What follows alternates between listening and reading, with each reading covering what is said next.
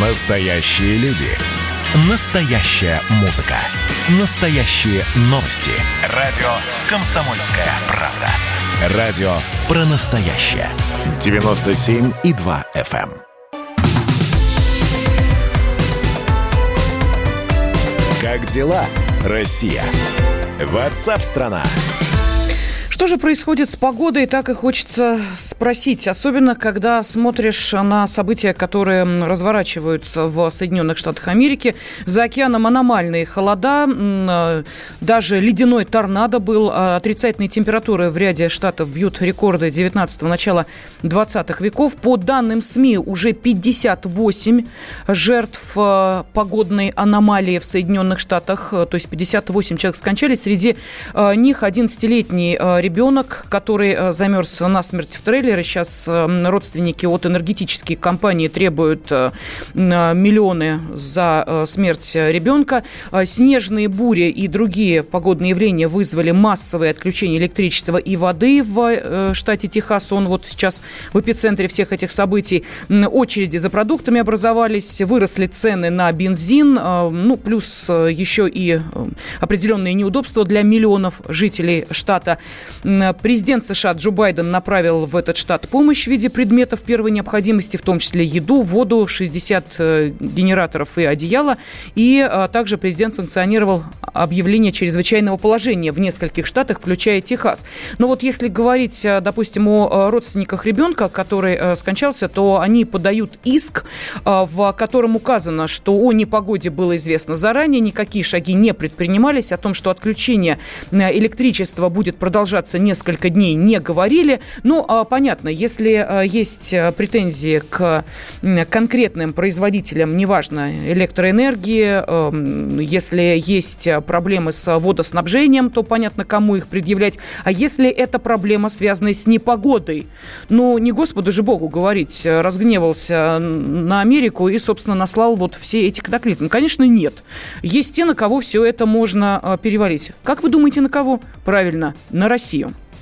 Вот э, на фоне этих сильнейших морозов и небывалых снегопадов в США специалисты ЦРУ начали расследование, в котором они пытаются узнать, могла ли Россия намеренно устроить снежную бурю и аномальные холода. Все, приехали. Э, да, ну и, э, естественно, если вас интересует эта тема, можете зайти на сайт kp.ru, э, где э, в эксклюзивном интервью «Комсомольской правде» член Президиума Совета по внешней оборонной политике Александр Лосев дает свой ответ специалистам ЦРУ. Ну, конечно, Россия не причастна к аномальным морозам в США, поскольку, как говорит Александр Лосев, человечество не владеет инструментами, способными изменять и контролировать климат. Но тут, э, знаете ли, сразу э, возникает э, ряд вопросов относительно не владеет подобными технологиями. Вот я просто вспоминаю, что в прошлую аномальную такую теплую бесснежную зиму в нашей стране в нашей Госдуме не исключили возможность применения Соединенными Штатами климатического оружия. Ну, в наш адрес. Вот о такой версии, в частности, говорил депутат Алексей Журавлев. Давайте-ка мы все-таки э, разберемся, есть или нет оружия. Ну, не знаю, насколько это вопрос климатологу, действительному члену Русского географического общества э, Нине Зайцевой. Нина Александровна, здравствуйте. Здрасте. Насколько я знаю, нет и пока быть не может. Понимаете, что такое климатическое оружие? Это производное от того, что всем хорошо известно и называется активными воздействиями на погоду. Ну, давайте, во-первых, начнем с того, что никаких э, климатических явлений, так сказать, на климат, на климат э, воздействовать невозможно по той простой причине, что климат – это статистическое понятие в состоянии погоды. И у нас в последнее время это слово все, так сказать, употребляется в суе, потому что э, нет потепления климата. Есть глобальное повышение температуры воздуха. Это не климат, понимаете? Вот. Тут некоторые считают, что вот 30 лет это минимальный срок для климата. Лично я считаю, что и 30 лет маловато для того, чтобы говорить о климате. Теперь о нынешней погоде. Ну, во-первых, у вас большая ошибка. У нас в нашей полосе ни разу, подчеркиваю, не было без снежного сезона. Ни разу. Мне 80 лет.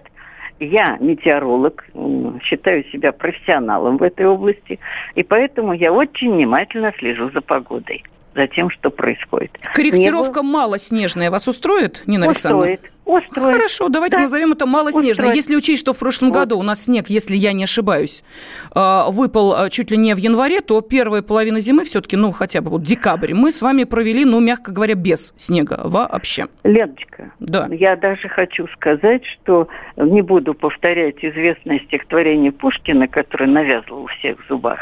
Значит, на сегодняшний день не происходит ничего такого, в нашем северном полушарии, думаю, что и в южном тоже, чего бы не было, ну, в ближайшей истории на протяжении 100-150 лет. А может быть и больше. Были ли бесснежные зимы на Руси? Были. Посмотрите в летописи. Были. И массово э, погибал народ. Понимаете? Так что теперь, первое, что я хочу сказать. Я много лет проработала, и хотя я сейчас работаю в Академии наук, я продолжаю иметь теснейшую связь с своим родным учреждением. Есть такой э, институт научно-исследовательский, Центральная аэрологическая обсерватория, располагается в Долгопрудной. Это ведущее учреждение в нашей стране по активным воздействиям на погоду. Разумеется, постольку поскольку, значит, э, атмосфера, как я люблю говорить э, студентам, это именно атмосфера является средой нашего обитания, поскольку, поскольку мы без воздуха абсолютно не можем жить то, конечно, атмосфера, погода всю жизнь занимала людей.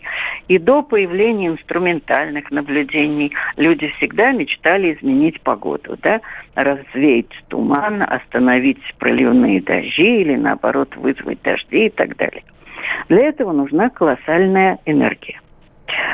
Вот, да, у нас бывает в печати, значит, э, такие успешные рапорты о том, что вот на Москву надвигался атмосферный фронт, а вот тут праздники, значит, а вот э, обидятся на меня мои коллеги, но должна сказать, что на настоящий атмосферный фронт наши средства не воздействуют.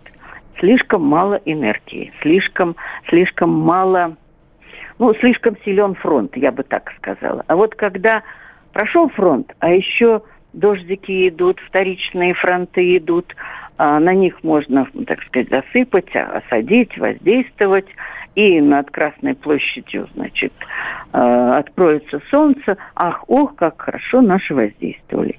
Вот это может быть, и это происходит. Тут вопрос везения. Понятно. То Точно есть получается, да-да-да, что есть современными л... средствами. Да, локально можно... мы на погоду влияем, глобально нет. Вот такой вывод мы делаем. А, Даже не глобально, а крупномасштабно нет. Спасибо. Климатолог, действительно член Русского географического общества Нина Зайцева была с нами на связи. Как дела, Россия? Ватсап-страна! страна